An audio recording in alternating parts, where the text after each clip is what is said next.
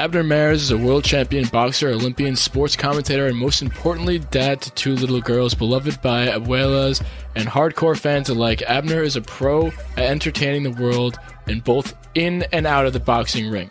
On Blue Wire's new podcast, On the Hook with Abner Mares, we'll hear from Abner, his family, fellow athletes, and other people who made him the boxer and the man he is today. They chat about topics like the state of boxing and sports, music, culture, and family life. Listen to On the Hook with Abner Mares wherever you get your podcast. Episodes in English out on Tuesdays and episodes in Spanish out on Wednesdays. Bring in Yeah, Darren O'Day. Enter Darren O'Day for Our- our best weird we guy. Give, we can give like him, I don't know, free credit to the vending machine, and he'll come. Like just give Darren O'Day any contract, and that's that. You don't even have to be the Yankees for that. Like that's a guy that the A's would sign in Moneyball. Like we'd lo- get Darren O'Day. Darren O'Day actually might be right up there with DJ LeMahieu for me to sign. I want Darren O'Day to be in pinstripes. with that being right. said, I also want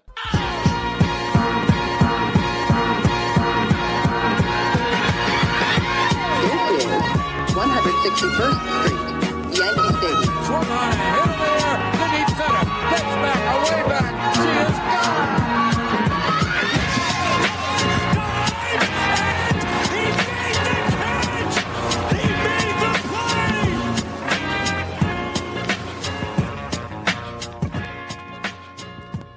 All right. Welcome back to the Boys of 161st Street, episode 74, I think it is. 74. We've had enough time to grieve. We took a little bit of a week off. We needed some time. It was. That obviously that sucked. You know what though? It's a 60 game season. Let's move on to the real stuff. Who cares? The Astros are eliminated now. Didn't know who to root for in that, but you know, it's over. Who cares? Whatever. We're on to the next. But before we move on to the next and talk about off-season stuff, we want to do a little bit of a recap about this year. Obviously, we didn't give a recap about the last game. We did the game, the episodes after each game, but you know, whatever. That's in the past. We'll move on. As a whole, with the season, Damon, what was the what was one thing that shocked you the most? Shocked me. Um, I mean, a lot, but I know we're going to talk about this a lot, but I think that the thing that shocked me the most, which is probably the most depressing part of the whole season, in my opinion, was was Gary Sanchez. And I say shocked because I think in the beginning of the season, you, me, and probably every other Yankee announcer was like, he is the the best bat in the lineup, right? He he can be that that unsung hero that we're all going to rely on, and that like the guy in who's going to hit five and six the whole season, pulls together, hit twenty bombs, and really really tie his whole lineup together. And he was just the complete fucking opposite of what we wanted to do. I mean, it was the worst. The It was- he was the absolute worst. There's, He was the there's worst. no sugarcoating it. I'm not even like the percentile rankings in Statcast. He ranked second percentile in K percentage. That's fucking bad. It's not what you want. 11th in whiff percentage. 12th in sprint speed. He never was going to be good at that. Oh, but his exit velo was 87th and hard hit percentage was 91 percentile. Like that. I don't give a shit about He- that. If you're going to hit it one out of every 100 times, I don't care if you hit it a million miles per hour. It doesn't fucking matter to me. Gary, Gary Sanchez almost made me want to rename what the Mendoza line was named after. I want it to now be named the Sanchez line Well, he's, because bad- he's well below it. He's got his own He's line. well below one- it. He's 147 for the year. 147. All right, so I think from now on, I think below 150 is the Sanchez line. I'm I'm I'm naming that. I'm trademarking that because he there has to be something that recognizes how fucking terrible he was this season, and I it's mean- honestly questioning the his future on the New York Yankees, So, which is something I would never have thought I would say months ago. well, since 2017, Gary, or 20, whatever, Gary, that he really hasn't He, been. he's been he's been riding that high of what was that the month of May or whatever it was where he hit yeah, when he broke into the league, and 14 he hit- home runs. and he was the crazy. He was the biggest power hitter since Babe Ruth, and now you look at his stats and everything since then. The dust settled, and now he's batting 236 for his career. He's obviously got 115 home runs, which everybody likes to talk about. But you know, even even Hal just said we're confident that Gary's going to get back to form, and I don't know how you could. I don't know what Gary he's watching because I would not be confident that Gary can return to form. And honestly, I don't give a fuck. Why don't we just give up on him already? You clearly did. He's been given up. He's not a personal. We didn't. We did the personal catcher thing, but then it became Higgy just straight up starting over Gary. So why are we like going back into the Gary conversation? I feel like it was over and done with, and Higgy won the starting job when it mattered. If you're gonna start Higgy in the playoffs, I feel like it'd be fair to assume that he might start in, in a irrelevant game in the regular season to start. I mean, probably going to play the the Orioles to start too, and you know Gerrit Cole is going to start, so he's going to obviously get the nod opening day. So then, I, mean, I don't know. I think Gary's use in the future. I don't know where Hal's coming from saying that we're going to get him back. I think he's just trying to be optimistic, but The the thing is that like I I do believe Sanchez is a good hitter or or can be. I don't. but like I just I feel like we've been say- again like you said before since 2017 we've been saying that for 3 years. Like we, we constantly have been saying When's Oh, yeah, Gary his going to be back? His his bat makes up for his defense. Oh yeah, don't worry, he'll he'll turn it up. Oh yeah, don't worry, it's okay. And like we've been saying that for so long, and now it gets to the point where we have Higgy, who is proven a proven defensive player. He saved numerous numerous runs in the playoffs, and for some weird reason, he's been hitting the crap out of the ball. So. In my in my opinion, if Higgy continues to play that way in the first couple games of the season, why take him out? There's, there's absolutely no reason. He's a So- better defensive player, and he's a better hitter than, than Sanchez has been. I mean, we've seen it. We've seen every game. You see the numbers. I'm not going to pull them up right now, but everybody's seen the numbers that Higgy, everybody catching with Higgy versus everybody catching with Gary. That's not a coincidence. Gary is clearly, I'm not going to call him dumb, but certainly not a smart catcher. I mean, if the numbers, I think lo- lost is the word. Lost is the word, in my opinion, I mean, dumb could be on both on both sides of the plate. I think loss is a little bit politer of saying dumb, but yes, Yeah, I mean, I'm not going to go out and test the guy. I don't know his IQ or anything like that, but you know, I mean, honestly, other sports do do test your IQ. I remember back in the day when we were doing fantasy, and uh, there's I don't know. I would like to get my hands on an IQ report because that would come full circle. But anywho, that's But enough shitting on Gary's Gary- intelligence. But I, he's just not a good baseball player. I don't. I don't think he's gonna get back to where he was. He looked lost. He can't catch up to a fastball that's 95, and now everybody in the league throws 100. So I don't know. He has no place on this team. And honestly, we'll get into it later with the free agents. But there's better catchers in the league. He's not. He's a catcher who can't catch, and that has no place in the MLB, let alone on the Yankees. I would prefer, like I've been saying on this podcast for the longest time, I would prefer to have a catcher who can just catch, and then you don't have to be the best offensive player because we have one through eight who can provide on offense. So that doesn't matter as much to me. I want you to catch because that costs more runs in the end if you let up a pass ball in the ninth inning and Britton throws one in the dirt and you can't stop it. You saw it in the games where Higgy's catching. Higgy is dancing around there. Higgy loves it. He loves that shit. That's what he catches for. And apparently he's way older than everybody thought he was. He's been on the Yankees for like 13 years. So he knows his way around the Yankees. yeah, So- but I think he's I think he's still only like thirty or something though. I know, but he's been on the Yankees for like 12 years. And I didn't know that until they said it like halfway through this year. I think Yeah, Michael- they, Michael they sign these Paul kids when they're like- fifteen. Yeah, Anyway, so you, if you gun to your head, you had to choose between Higgy and Gary to not only start opening day, 'cause we know it's going to be probably personal catcher situation, but going into this year, these are the only two guys you can't get a free agent. Let's say for this, for all intensive purposes, who would you pick? Eh, in my opinion, I'm going with Higgy. Obviously, to start, and then I'm going to keep him in. And then I think what Boone should do is either throw Gary in. Well, honestly, no, because I was going to say DH, but now they just announced that Giancarlo Stanton is never going to play the outfield again. So he's going to be that designated hitter Which forever blows my mind. which blows my mind. It's a whole different conversation. But I think that, you know, Sanchez should get a couple starts when Higgy needs a break and then kind of see how he's doing. Maybe one, boost trade value if we can, and two, see if he can still play if it was if it wasn't a fluke of a season where he just shit the bed again and again and again. I think like we need to kind of give him those the benefit of the doubt and play him in those starts that you rest Higgy. But in my opinion, right now, I think the way Higashioka has been playing, there's no reason to sit him. There's absolutely no reason, Yeah, Agreed. and especially because he's a defense, he's a defense defensive guy. There's no, there's no reason. Words. Say 'em. Words are words. One of the few times we'll ever agree. Let's move on. So another thing that, well, I, we kind of went completely off track. I was asking you what shocked you the most this season. I didn't even tell you what I, what shocked me this season. Yeah. And honestly, I have been a Voit hater. I've been very vocal about how much I didn't like Voit in the beginning of the season.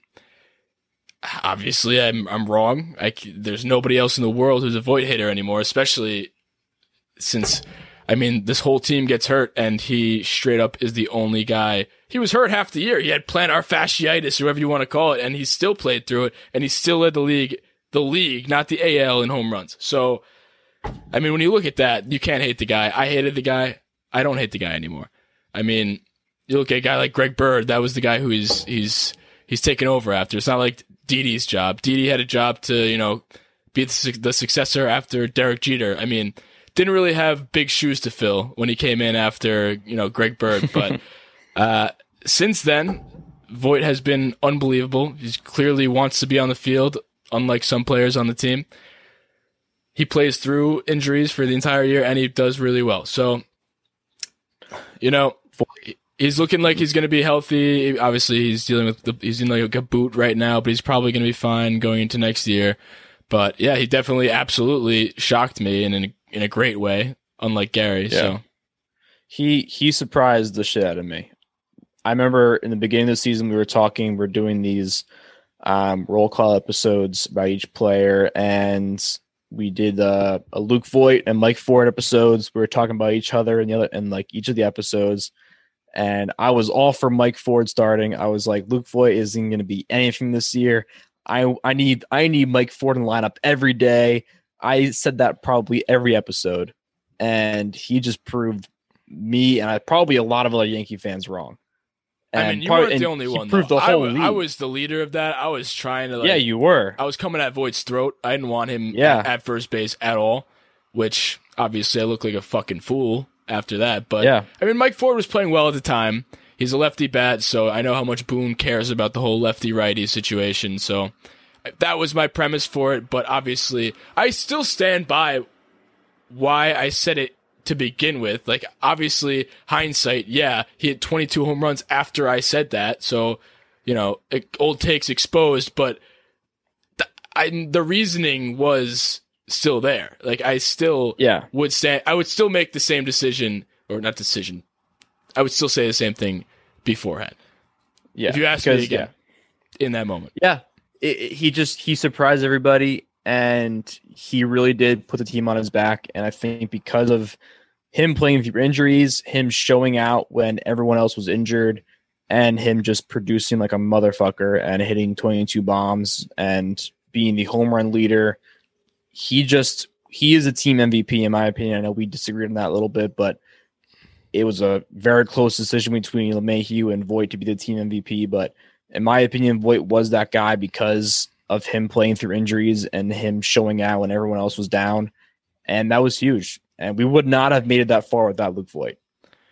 Yeah. And I'll tell you what, we just said what surprised us the most. I'll tell you what didn't surprise me is that we keep getting injured. So I I have a whole offseason plan that I I, I I'm not gonna blow it up, but some changes need to be made, and I'm not shocked because it's not a fluke. It wasn't a fluke the first time that next man up was a thing. It's just the players we have are fucking injury prone. Like that's it. There's no ifs, ands, or buts about it, and there's no like now that it happened twice. Maybe I would have been. Maybe I am shocked this year that it happened again, but I won't be shocked next year if it happens again and the same players are the ones that we're relying on because mm-hmm. it's clearly the players at this point. Some of them, yes, some of them were flukes. Some aren't injury prone, and you know they were just getting hurt this year. Like Gleyber got hurt for a little bit, Gio got hurt for a little bit, but the guys like Judge and the guys like Stanton are injury prone.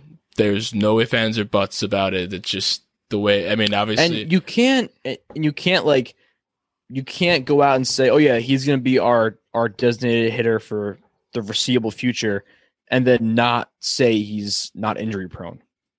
Like he is Yeah. injury prone. That is why he's a designated hitter. let's and that's dive why into you that a little public- bit more. That's why you've publicly said that he is never going to play the outfield again. Ever, and he has how Ever. many, how many years left does he have in his contract? Seven. Too many. I don't know. so the actually that actually blows my mind that they even came out and said that. Obviously, we kind of knew it, but to say it is just like it's it seems concrete to me. It's like, okay, you're never going to play the field again. Even though you're a capable fielder, it's just you're that injury prone that we have now handcuffed ourselves to have your DH be you every single time. Can't give everybody else a break like we like to and do the whole rotation thing where, you know, we like to platoon an occasional Mike Ford or give Voit a break and move DJ to first. You can't do that anymore. You can't. Yeah. You just, you just have to have D- him DH every single time. And that being said, we have a fat contract who is now a DH all the time. Another one who's probably going to be that if trends continue is Aaron Judge. So what, what's what are going to happen now?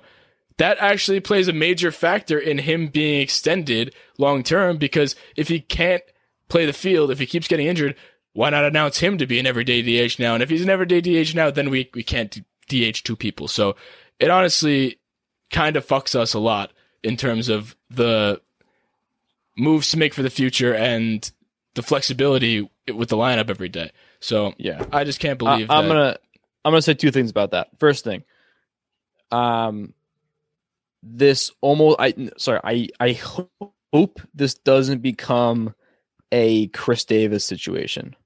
Remember what happened to Chris Davis when he batted like two, and 247 they had to put him for six just, years he in just a row. batted two. Not that Chris Davis, the white one, white Chris Davis. oh, oh yeah. Yeah, Chris Davis Chris with the C, batted like Chris with the C. He was only in the lineup because they were paying him, and he couldn't hit the ball. He were, he broke the record for the most at bats without a hit. Right? Well, that's Gary. The Gary was that. Gary's gonna be that if we keep doing that. Yeah. But then like they had to put him in the lineup every day because his contract was so big, and I hope that doesn't happen with a Giancarlo Stanton where he is just not doing well, but they feel obligated to start him No, no, And- no. Well, I mean, that was that is an, a ridiculous connection that you just made. Is that Because- ridiculous? Yes, because when Is it ridiculous? Because Stanton isn't Chris Davis. Stanton was their best hitter. He had the team on his back. So Hey, listen. Hey, listen. Chris Davis was their best hitter at one point too. I mean, you can't just make a rash assumption that he's just going to become the worst player ever to play baseball. Chris Davis That's what Chris 66 Davis home runs. Yeah, but you're okay. It's just because Stanton. Okay, so anybody else in the world that's doing well right now, you're just going to be like, okay, he could become Chris Davis. No, like nobody goes that night and day like that. Chris Davis was literally historically the worst baseball player to ever play baseball, and you can't. There is no assumption you can make with any player to say that they'll become that unless they already are Chris Davis. In which case, fine.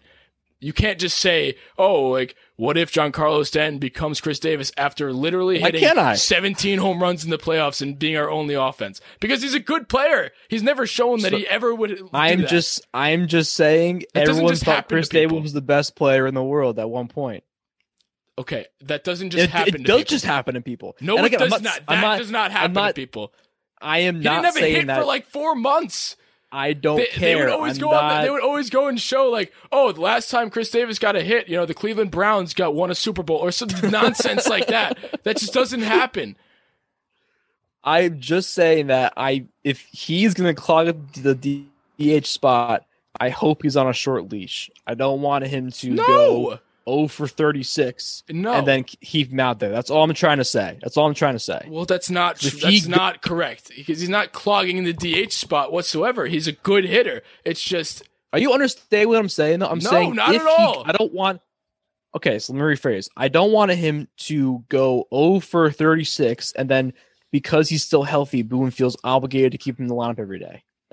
I don't want him to clog up that DH spot, even if he's being if he's not hitting the ball. Who you start. that's a Who are you waste. starting over Giancarlo Stanton? Name one player. Anyone else is hitting. Anyone else is hitting. Okay, name one player. Tyler Wade. You're you're I you can't I can't just assume Guys off the gonna be hot in off the 2021. These are guys off the bench. Other guys are going to be starting. I don't care. Other guys have a If position. Mike Somebody Ford's, who doesn't Mike have Ford's a position. hitting 400, I'll rather him hit. No. Oh my god. No. You're you're you're saying I'm you're wrong turning off into something Boone. that hasn't No, you're turning into happened Boone. yet. You're going with just the guy. Like you're going with uh, cement, like analytics I am and shit. making a hypothetical. All right, we got I'm way not- off. I'm top. making a We got- hypothetical. We're clearly going nowhere. I'm never going to agree with what you just said. I'm sure nobody Okay. agrees. I would I highly doubt that. I think a lot of people would agree with me. Chandler, what do you think? I'm not even, I'm not even making. I'm making. a Chandler, is he make hypothetical any about something that hasn't what- happened yet. Okay, I get what you're saying. I do. But Chris Davis went over fucking 54. Stanton has It never can happen to anybody. It can happen to anybody. No, That's all it I'm can't. saying. No, it can't. Oh my god! How can you say that? How can you say? How can you say that? It's that? happened one time. That's why I can say that. You can't just say, "Oh, it could happen to anybody." No. Yeah, that's- It's like saying, "Oh, you know, you Yeah. could you could drown on land. It could happen to anybody." Like, no, you can't. MLB records don't happen to just anybody. Yeah, If it happened once, it could happen again. That's all I'm saying. And it's a similar type of hitter. okay. That's it. You can you could also get struck by lightning and win the lottery in one day, but it's probably not going to happen. It could happen. That's all I'm saying. When Chris Davis was hitting like 50 bombs a year, he was still hitting like 210. We forget that Stanton hits like two. I mean, his worst seasons are like 260, 270. Stanton's a fucking Listen, good player. I'm not saying it's gonna happen. I'm not saying I don't hope it's gonna happen. Whatever. all I'm Shut up. I don't even want to hear you finish the sentence. You know, we're I- not- don't- And the biggest Stanton criticizer probably in the history of fucking baseball. But that I think is a little too far. I don't think there's ever a situation where I'd want Tyler Wade or Mike Ford in the lineup over Stanton. thank you. Let's move. On. I on. don't either. No, I don't shut either. Up. Just shut up. Just shut up. I don't either. Shut up. We're moving on. That's all I'm saying. Twisting So- my words. No one's twisting your words. You twisted your own words. You Continue. I don't. The, the We're done, problem, we're done, The problem we're done. is we know what you're saying. We're That's done. the problem. We're done. And it's We're wrong. done. Okay, next. Gleyber is clearly not good at defense. It's just a fact. And I, I mean, Gleyber- I know Yeah. Cha- Chandler prepared the stats for us, and it's it's. I think it is officially a problem because when you look at it, he has nine errors at shortstop this year, nine thirty three fielding percentage compared to a nine eighty three MLB average. I mean, I mean, like, well, yeah. here's my fielding percentages and everything. Obviously, I mean they have all the metrics and all that. Yeah. If you want to get into the nerd department, but I mean that right there, you shouldn't be that far off. no. I mean, And- that's I mean, he's clearly not the best on. He wasn't the best at second base, and everyone was saying like, "Oh, you know, he's a he's a he's a shortstop by trade." So like when we move him to there, he'll be better.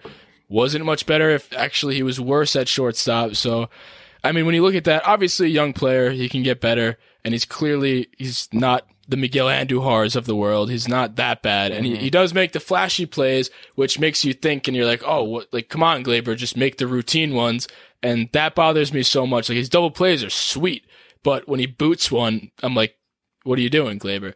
Obviously, he's an offensive player, but I'm just thinking in my head, are there alternate options? Obviously, he's going to be in the lineup, but do we potentially look for a guy like Didi? I, I, mean, I, we're going to get into the offseason in a little bit, but I think this fits. Why don't we just talk about potential? w- Would you be opposed to going after Didi again? He's a free agent. Lefty bat also clearly can do it in Yankee Stadium. I would love to see Didi come back. Obviously, I think he had a great year. I'm not sure, Chandler, if you want to look it up, see Didi's stats this year. But It's like a 286 hitter. I think he hit 10 home runs. And He had a good along- year. I mean, in the beginning of the year, he loves the early going always, but I remember him tearing it up as soon as this year started. But I would love to see Didi come back because let- let's say Didi comes back, then I don't know, then we can do. I, here's the thing, and me saying Didi should come back isn't saying that the starting lineup should change. It's not saying like, oh, that pushes DJ to first and that pushes Voit out. Like that doesn't isn't what I mean. Clearly, if you're hurt all the time, depth isn't a bad thing to have. And when you're the Yankees who have a lot of money, I don't care how COVID affected you, and you might we'll see if it impacts spending.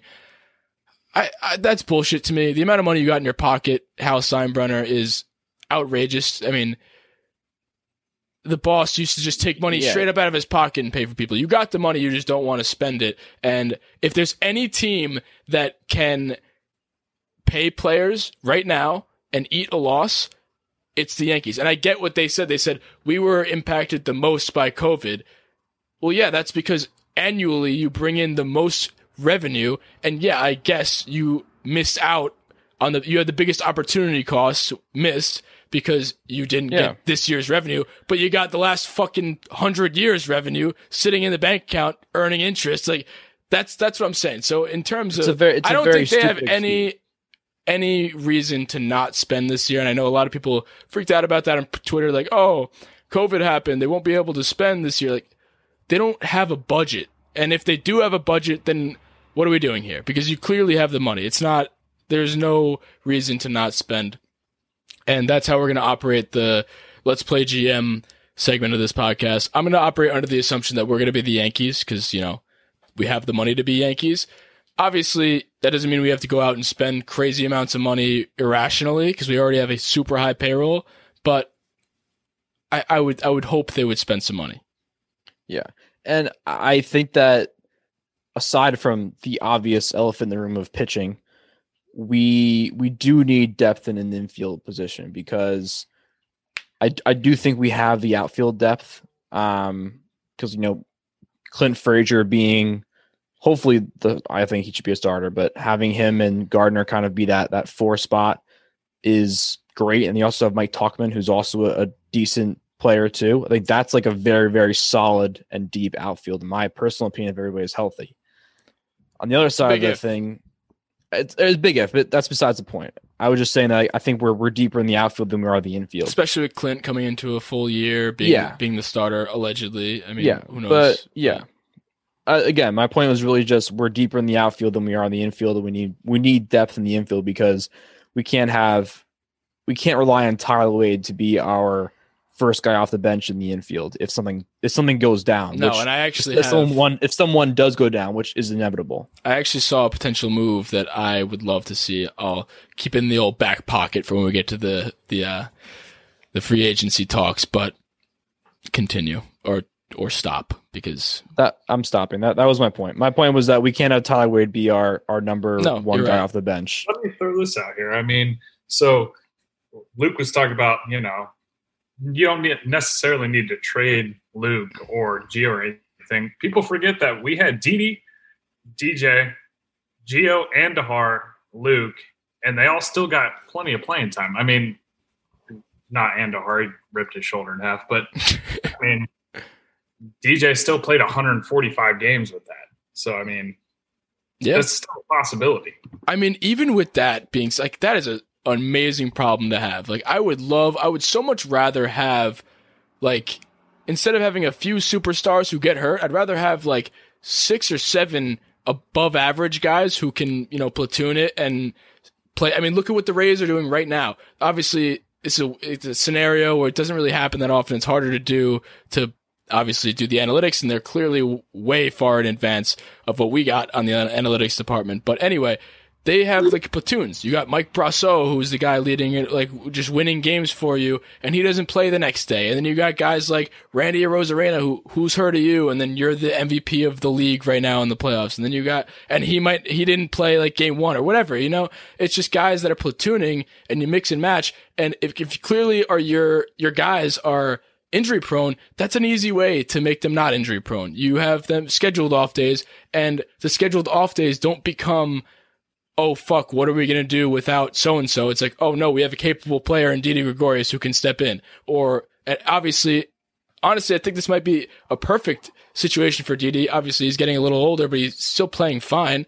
And that's a lefty bat. So you can do the plug and play thing where I mean, maybe not to the extent that the Rays do, where they literally throw out an entire righty lineup or an entire lefty lineup, but you can come damn close. It clearly is working right now. And I don't know. That that's just one move. We'll get into more of the moves later, but to wrap up the season because I do want to get to the to the the free agency because I got a lot of ideas that I they may be crazy, may get me run out of crazy. maybe may get me run out of Yankees Twitter town, but you know whatever. We'll get there.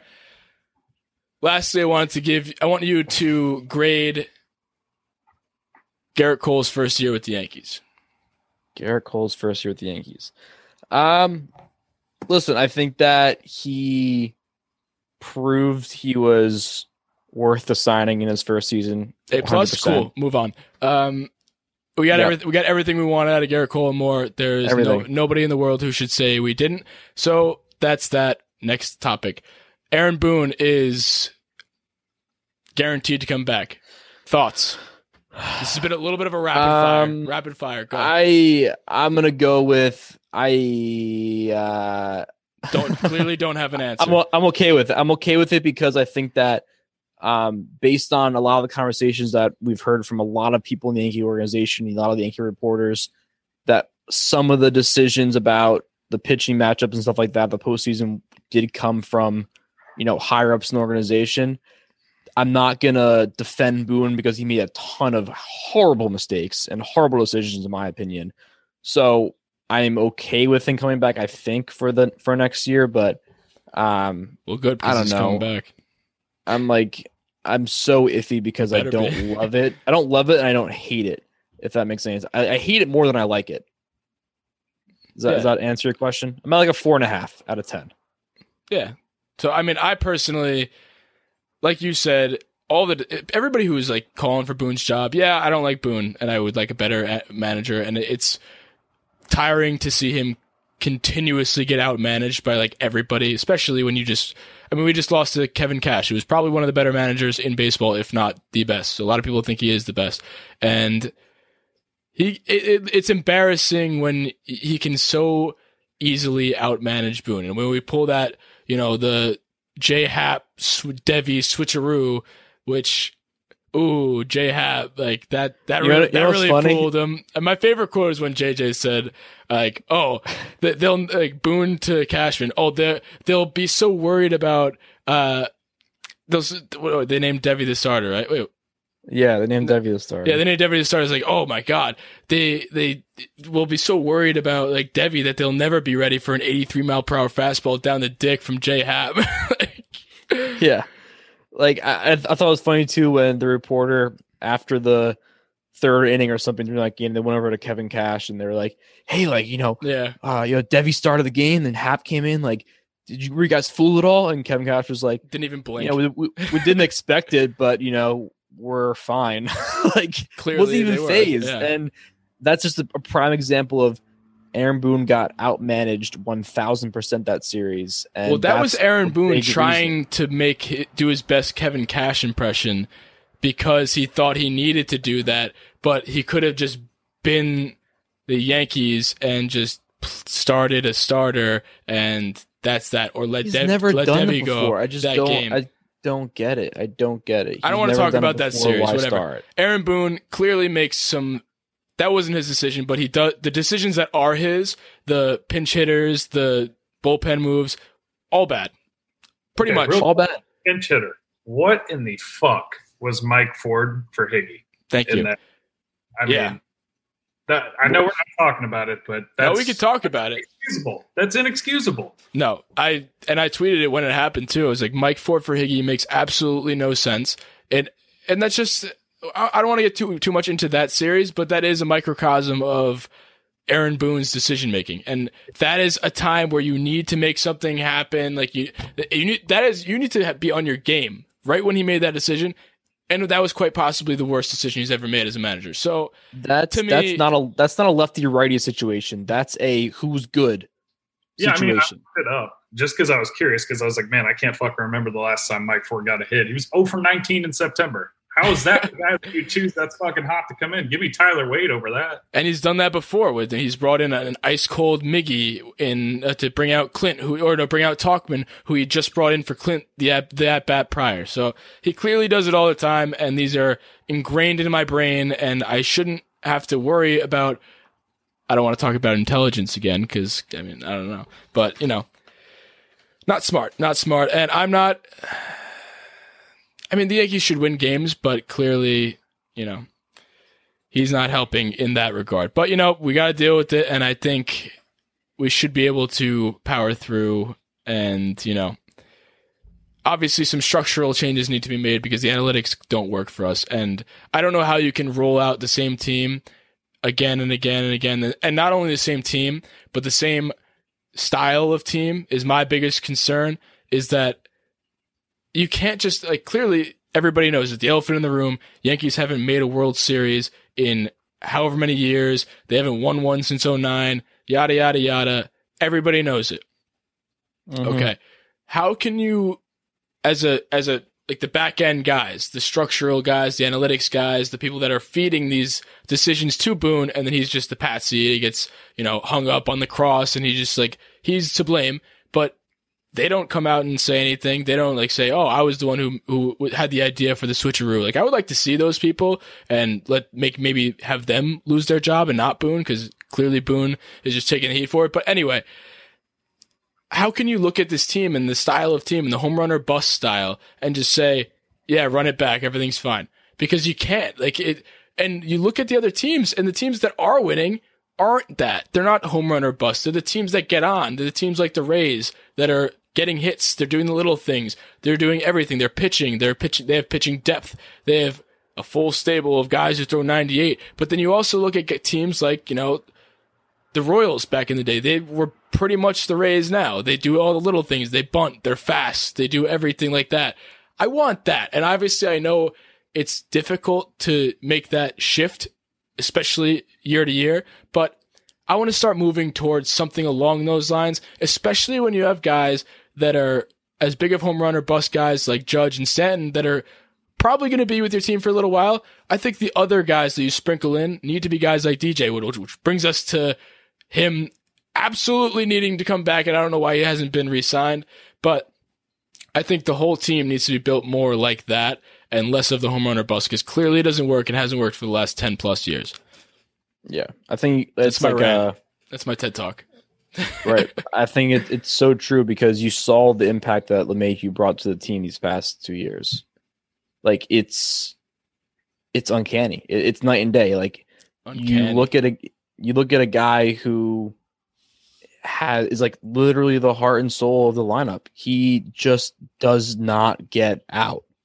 I don't understand it. He I'm I have never been more confident watching an at bat than DJ LeMahieu. That's plain and simple. It's Yeah. plain and simple. I mean, there is no reason he should not be re-signed. And I've said this before too. And this is all I'll say about DJ LeMahieu because there's nothing to debate here. He should be a Yankee like yesterday. Like he should never be not in pinstripes. And I don't care how long, how many years you give him, whatever. I don't care. He's, he, he has it. And he, we talked about this with Scott when he came on. He has a type of game that ages well. He's not a power hitter that relies on strength and athleticism like that. He has good eye. He, he has good vision and he can hit for contact. That plays. He's like Ichiro. He'll play for a while. It's his type of play. He's never, he's not a fast guy to start, so it's not like he's going to get slower. I mean, if he does, who cares? He's going to hit. He's going to get on base. That's it. DJ LeMahieu Hey, should and, be. and guess what? And guess what? He's also uh, he's also a Gold Glover. That always helps, right? That helps too. And he can play every position in the world. Here's the thing too, to go circle back to what I said about the Yankees not having an excuse to not spend money. I've said this before too. If the Yankees don't re-sign DJ LeMahieu to whatever the hell he wants, that means another team is signing him to whatever the hell he wants. And all of the other teams dealt with COVID.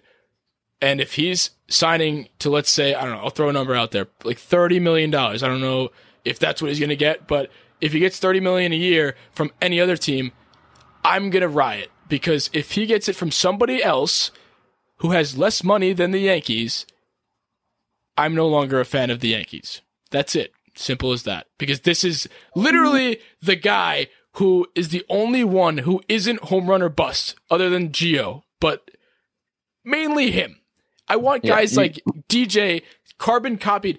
If I, I want him 12 times on this team, and if I can't have one, I don't know. I think it might be time to hang him up. Hey, I'll hang up the microphone and shut down the podcast.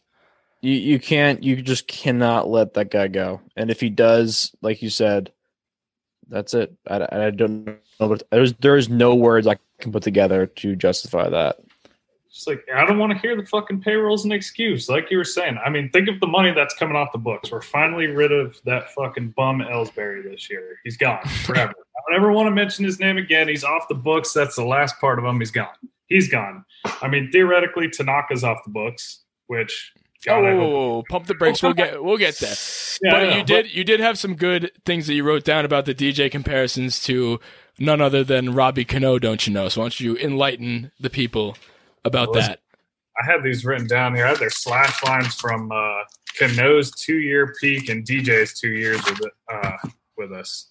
I mean, almost identical. You're looking at DJ at 336, 386, 536. So 922 OPS, 36 home runs. And keep in mind, one of those is the shortened year.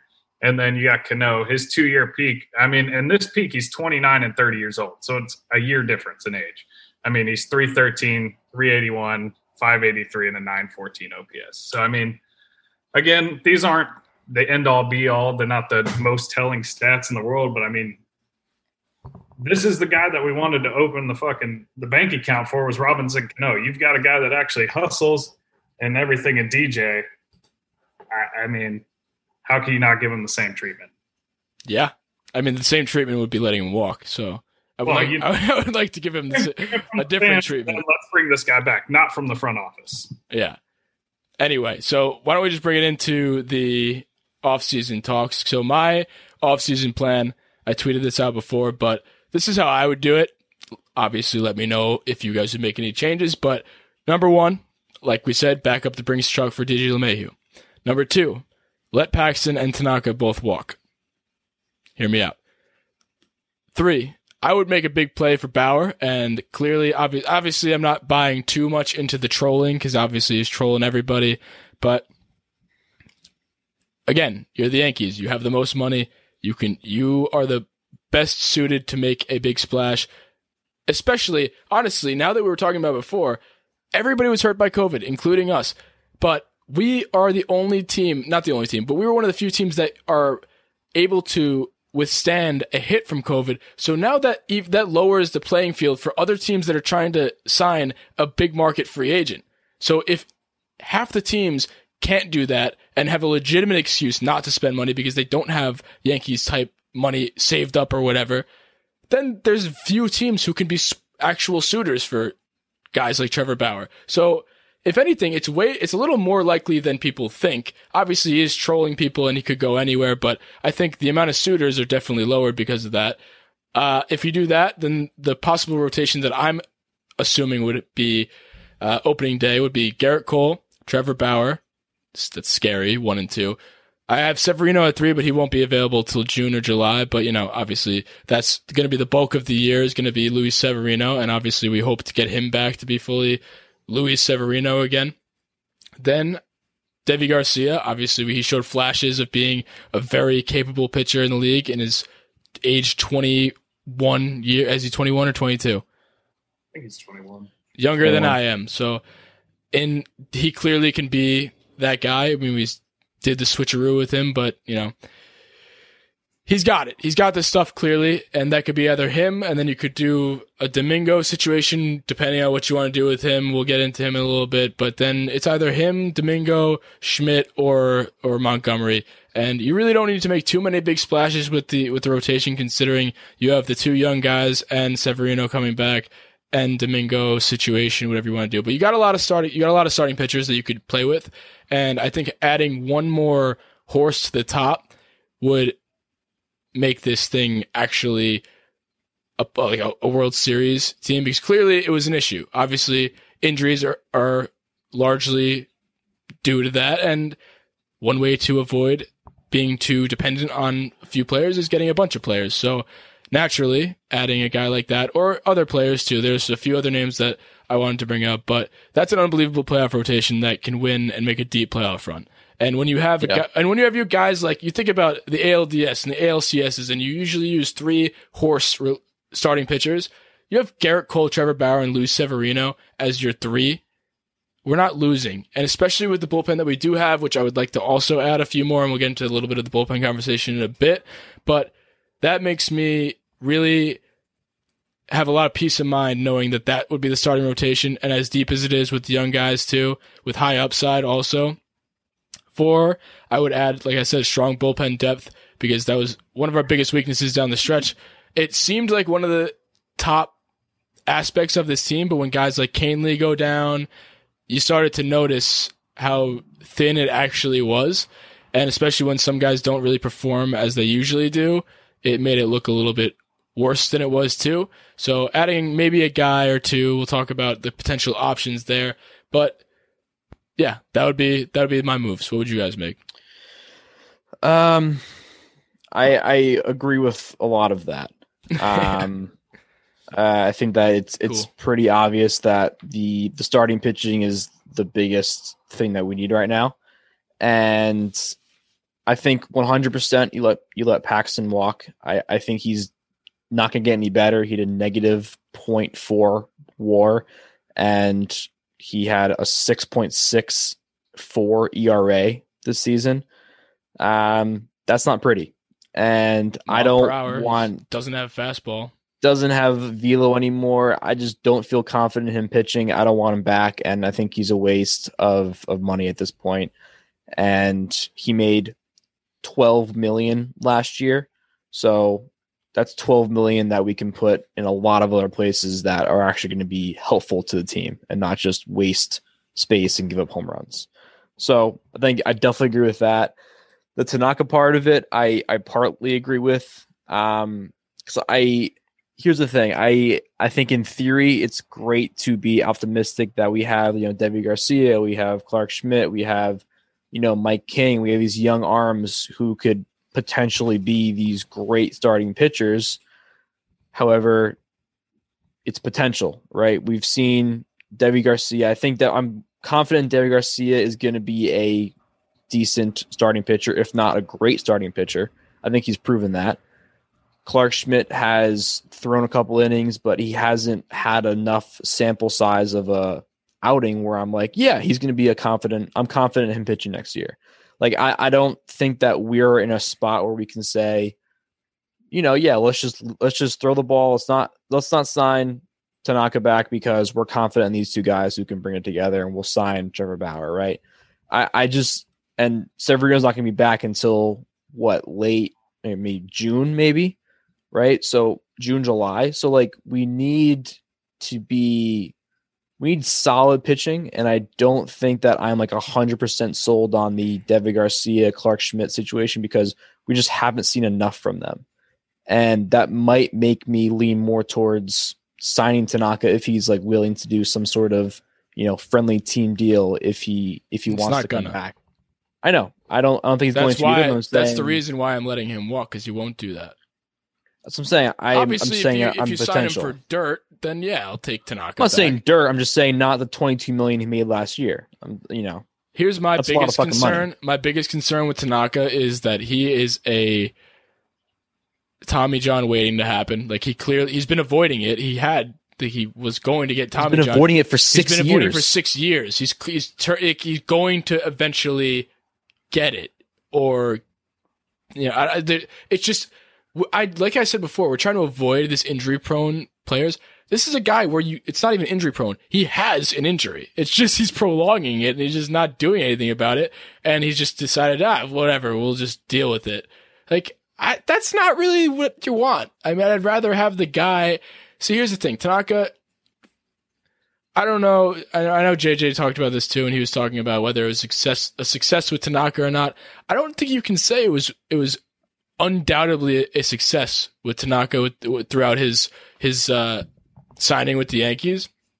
Career 374 ERA, uh, 78 and 46 win percentage. Again, that's with the Yankees too, so you're gonna get the wins don't really matter to me. And I don't know Uh, with him. He, he he doesn't strike me as like a oh you gotta sign him back especially like I said when you have the young guys I know they're unproven but when you have a team like the Yankees that can put up runs especially during the regular season in a full 162 I don't I'm not as worried if they're in the, in the back end of a rotation and you got the, that amount of run support behind them. and I think that's a little bit of a trial by fire like I mean Deivi talk about trial by fire you threw him out there literally into the fire asking a lot out of him I think he can handle the Orioles in a random Tuesday afternoon in Camden Yards but Hundred percent, hundred percent. My my point is just I, I want to have somebody else who we can be a solid pitcher where we're not just kind of trusting in these two young guys because you have in the beginning of the season at least you have Gerrit Cole, Gerrit Cole. like it. you End know, it- it's like you, you don't have anyone else where you can say, you know, this is the guy who's going to be our confident game two starter right now. If you don't have a, you know, a Tanaka there or so, or somebody else who can be there, right? If if you're say, hey, let's get rid of Tanaka and Paxton for Trevor Bauer, sure, go ahead. That's a great one too. And then maybe you can get away with doing a Deivi three and then figuring it out the four and five, right? So like, I think if we get rid of the if we get rid of Tanaka and Paxton, you need to have a big name guy come into that two spot.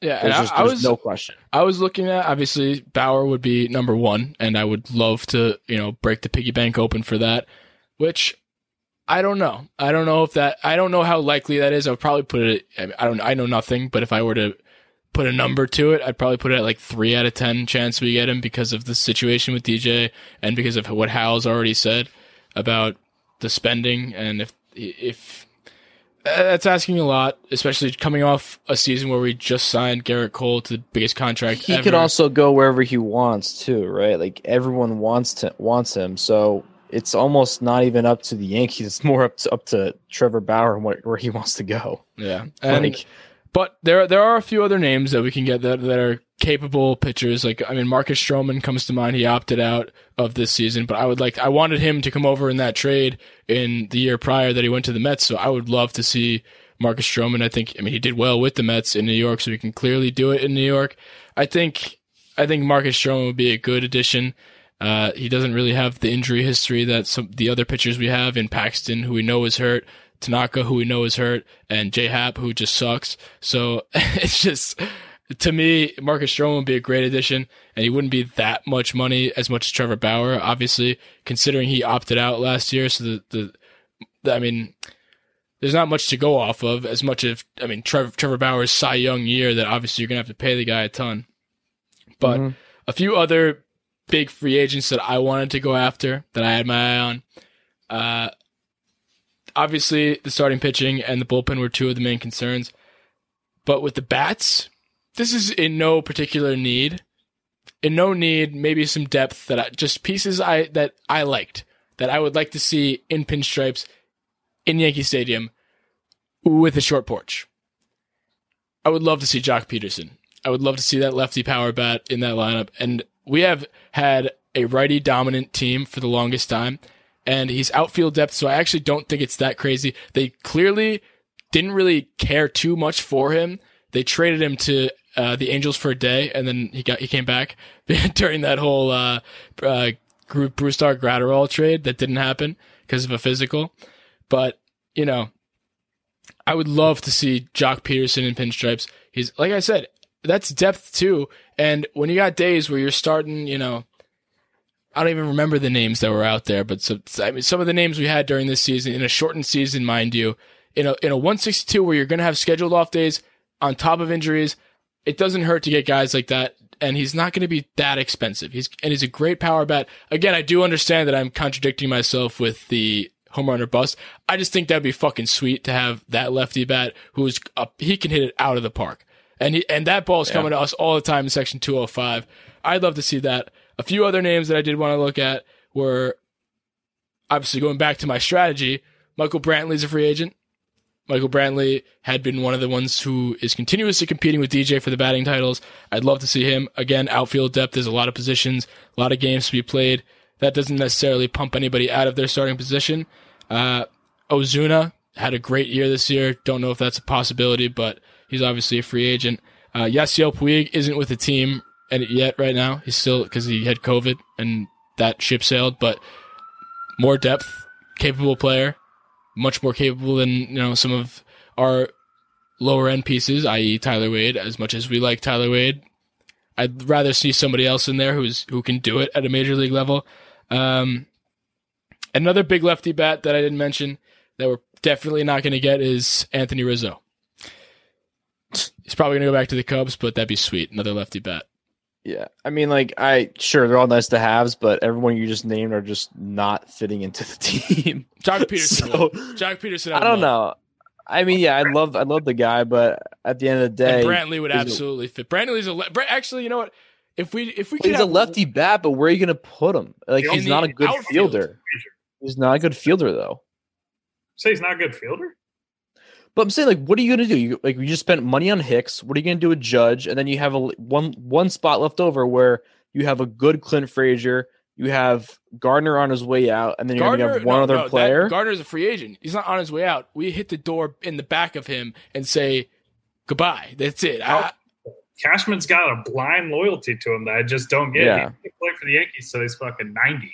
I'm pretty sure. Like I mean, the thing is too that makes me think he's going to come back is that he obviously left on a high note, and they're going to be like, "Oh, We want to do it one more time. And then what's going to bother me, and this is the storyline to look into, the what for what to watch for for next year is I know this Clint shit is going to happen again, even though he was just named the starter. And then the first game that actually matters, they just say, oh, you know what? Scratch that. You're not the starter anymore. Like, you name somebody the starter, make him the fucking starter. The starter means the person plays. I don't know if so, who needs to tell Boone that or Cashman that, but starter means you're the guy who plays one through nine every day, and especially in the games that matter. So if I re- I really want the band aid to just r- be ripped off with with him, I because- do too. because then this whole conversation is going to happen, and I, I could see us talking about it right before opening day. Like, oh, do you think you think Brett Gardner is going to start in left, or you think it's going to be Clint? And I'm going to be like, I really hope it's Clint. And then when the lineup comes out and it's Brett, I'm going to cry. It makes no yeah, it makes no sense for Brett Gardner to be there. And I guess what I was trying to say was if we're gonna sign a bat, I'd I'd rather it be an infield bat if we're talking about depth. That that's that's my main point because I do think that we have uh, I don't know, but I'm saying I keep saying more depth in the outfield, but then I keep forgetting that Giancarlo Stanton's gonna be a DH forever. So I don't know. I think we need depth, but if we're talking about free agency signings, obviously we need the pitching um, first. On, But depth depth depth is always good. I mean, Didi is the life of that clubhouse when he's there. I mean, I don't know if you guys listen to uh, R2C2 or whatever with CC and Yeah. everything. Mhm. Whenever he was on the team, I mean, listen to him talk about it. Everybody loves the guy. He's the guy that Yeah. brings the entire clubhouse up. You watch us in the playoffs, everybody's sitting there staring at the dirt. The Rays are jumping out of the dugout, waving people around, going just absolutely crazy, and we're just sitting there staring at the fucking ground. So I would love to have Didi, Didi back just for, I mean, that alone. The Yeah. dude's an amazing Yeah. clubhouse guy. And, And and you get the New York loves him. and you get the emoji things after the game again. That I, I miss seeing those. That's the best part. And honestly, yeah, I mean, there's nothing nothing to hate about that. And one more trade that I would make, a trade, not one more, a trade I would make, would be, and hear me out. I know people have said this too, but I kind of buy into it. And this might be a rounding third. So, oh, we play the music. Oh, field. That ball is going to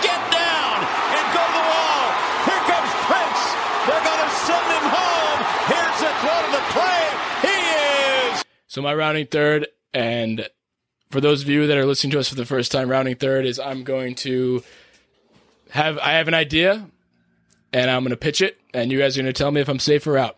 So, obviously Luke Voit, I'm the biggest hater of Luke Voit. I like Luke Voit. His stock is extremely high, highest it's ever been, highest it ever will be. First base is a very, very thin position across the league. What if we traded Luke Voit for a guy like Whit Merrifield. I didn't come up with this. I've seen this somewhere else, but I, I really don't hate it. So a guy like Whit Merrifield, who is literally a better version, a way better version of Tyler Wade. He's Tyler Wade who can actually hit and play baseball. He plays every position. He's fast. He can hit for average. He he's like the DJ type guy.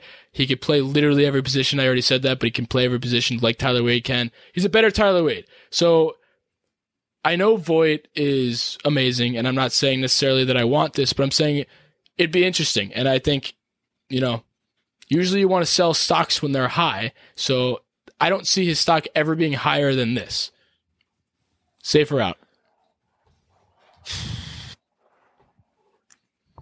I- think I think you're you're out in my opinion. I, I it's a great on paper, or it's a great theory, but you can't just trade away the guy that is like the best player on the team at the moment. Why? JJ wanted to trade Judge.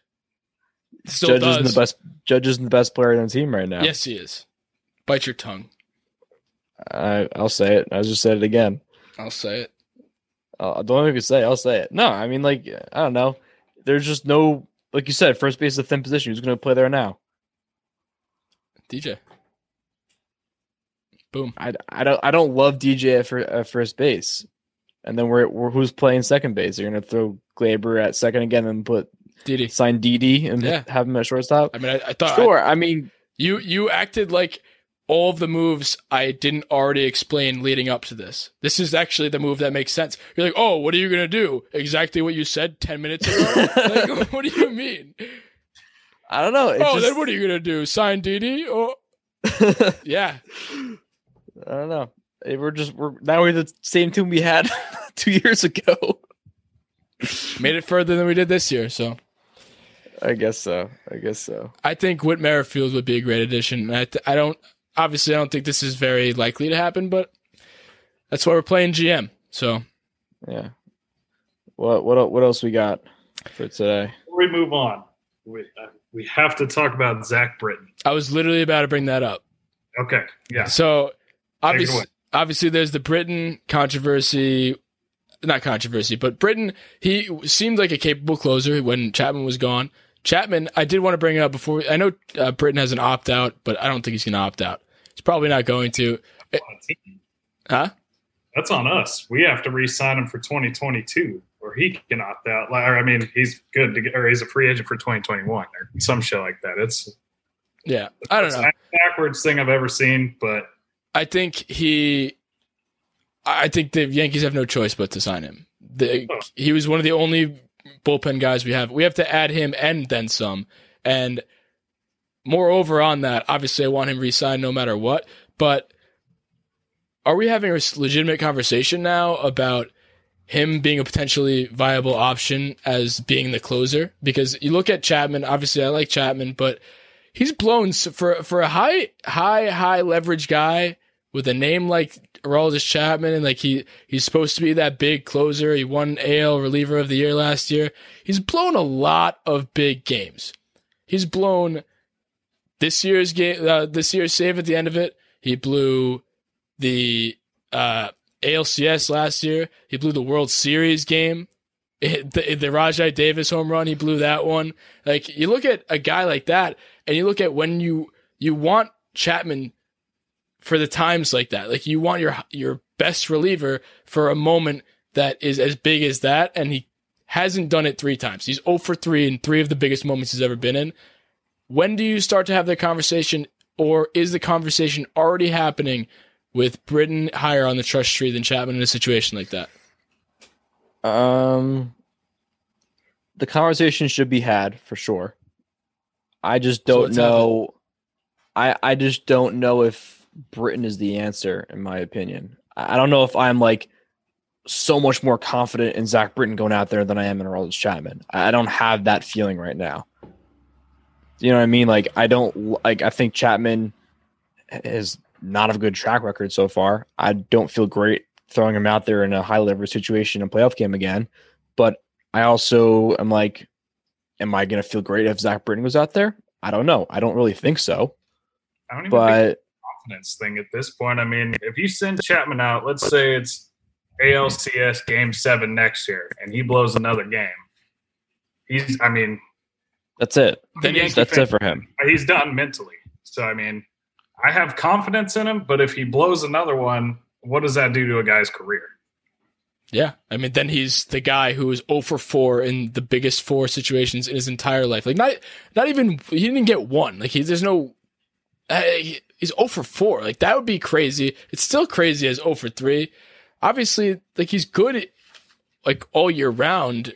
Usually, obviously, I sweat just as much as he does when he's in the in in in the game, but. I don't know. He, he doesn't seem like he's as like locked down as you know some of the guys in the Rays bullpen. Like Nick Anderson allowed like one hit this year. like he's like there's Yeah. a guy you got a guy like that. I don't know. I, I think the conversation, if it's not already being had, it should be thrown around there. I'm not necess- necessarily saying that we need to you know take his closer role away and give it to Britton, but that's a storyline again going into this year, and that's what this whole episode's about storylines. So, a couple relievers I did want to look at, and I know Chandler mentioned this too. I think a Dellin Betances reunion would be cool. I don't know if, how, how well he did this year, but that was that's what we said before this season started. Like, yeah, sure, Mets, go take Betances. He'll rehab for a year, and then we'll take him back. So I, for one, would love that. He's only 33. He has a six million dollar player option with the Mets with a three million dollar buyout. I don't. I, I think he'd rather be here with the Yankees, and I think he thrives with us. I would love to see it. Again, I'm picking the all of the Yankees to come back, but those are the Yankees that I liked. So that was one of the options that I had. Um, I also want to go. I, I want to look at like the sidewinders. I want some of those guys. I want like for Our our best weird we guy. Give we can give like him, I don't know, free credit to the vending machine, and he'll come. Like just give Darren O'Day any contract, and that's that. You don't even have to be the Yankees for that. Like that's a guy that the A's would sign in Moneyball. Like we'd lo- get Darren O'Day. Darren O'Day actually might be right up there with DJ LeMahieu for me to sign. I want Darren O'Day to be in pinstripes. with that being right. said, I also want. Who was it? Well, actually, David Robertson could bring him back too for another cheap deal. There's a lot of relievers. There's a lot of relievers on this list. 17 team. I am bringing back the 2017 team. I want them to have redemption. They should have won it that year. But there, there are. There, I feel like there's a lot of cheap names on this list. Darren O'Day, Mark Melancon, uh, David Robertson, fucking Sergio Romo. I don't know. How you know, we did. need. I want. I want some. Blake I want a Treinen. scrappy bullpen. I want I scrappy too. bullpen. That's what I'm saying. I want that money ball. I want some scrappiness in the bullpen. I'm all about I I want scrappy. to pick up a guy who just like who's who just never had a career before comes out and just you know never allows a hit. I like want the some guy wild never. thing guy, like the wild Yeah. thing guy. I want to just get. I want one of those. I want just like you might. You don't have to be good at baseball. Just look like you're good at baseball. Look scary. Yeah, Guy from the A's that won the uh, the little pitching thing in the stands or whatever. yeah. Who was doing the uh the velo thing? Oh, on, and they signed him the day yeah, of. They signed him right away. Yeah, Yeah. Let I me- want that guy. Open tree outs. What do you what do you think it takes to get somebody like Josh Hader? I mean, I don't think it's going to happen, but I, his name's been floated around to the Yankees for the past like seeming forever. Yeah, I don't, I don't know. I, I don't think that'll ever happen. I mean, Josh. I mean, listen, I would fucking love to have Josh Hader on the Yankees. Oh, don't he? I think if we're talking about that now, he takes over the closer role day one. Absolutely. Absolutely, no doubt about it. Absolutely. What do you do with Ottavino? Just on a side note. Is Is he? he- Is he a free agent? Kick him to the curb. No, I think he's got one or two years left. I mean, as it sits right now, if you look at the bullpen trust tree in in the playoffs, I mean, he's below Jonathan Holder. When and when you're below He's, Jonathan uh, Holder, when you're below Jonathan Holder, that's not where you want to be as a pitcher, especially a pitcher that was so good the year prior. It's since the playoffs in 2019, he has just fucking lost everything. It's you know what also since since he started wearing his socks high. I've noticed that. Mm, I don't like it. He looks weird. He's not a he's not a high sock guy. no. Ever, s I No. if you could, uh, you know, Chandler, if you could look up some stats, get the sabermetrics on that since he's been wearing his socks high, what his ERA has been, because I'm sure it's in the thousands. He's got the infinity sign. You know, I looked it up for you. It's infinity. Yeah. I mean, Yeah. still coming down from infinity from that Blue Jays outing where they scored. God damn, that was cringeworthy. But yeah, there's there. I like. I'm keep looking at this list. There's so many. Jake McGee, Oliver Perez is 40 years old. He could still spin it. That's the that's the gritty kind of guy we need in the bullpen. Oliver Perez is our Brad Hand, guy. Brad Hand.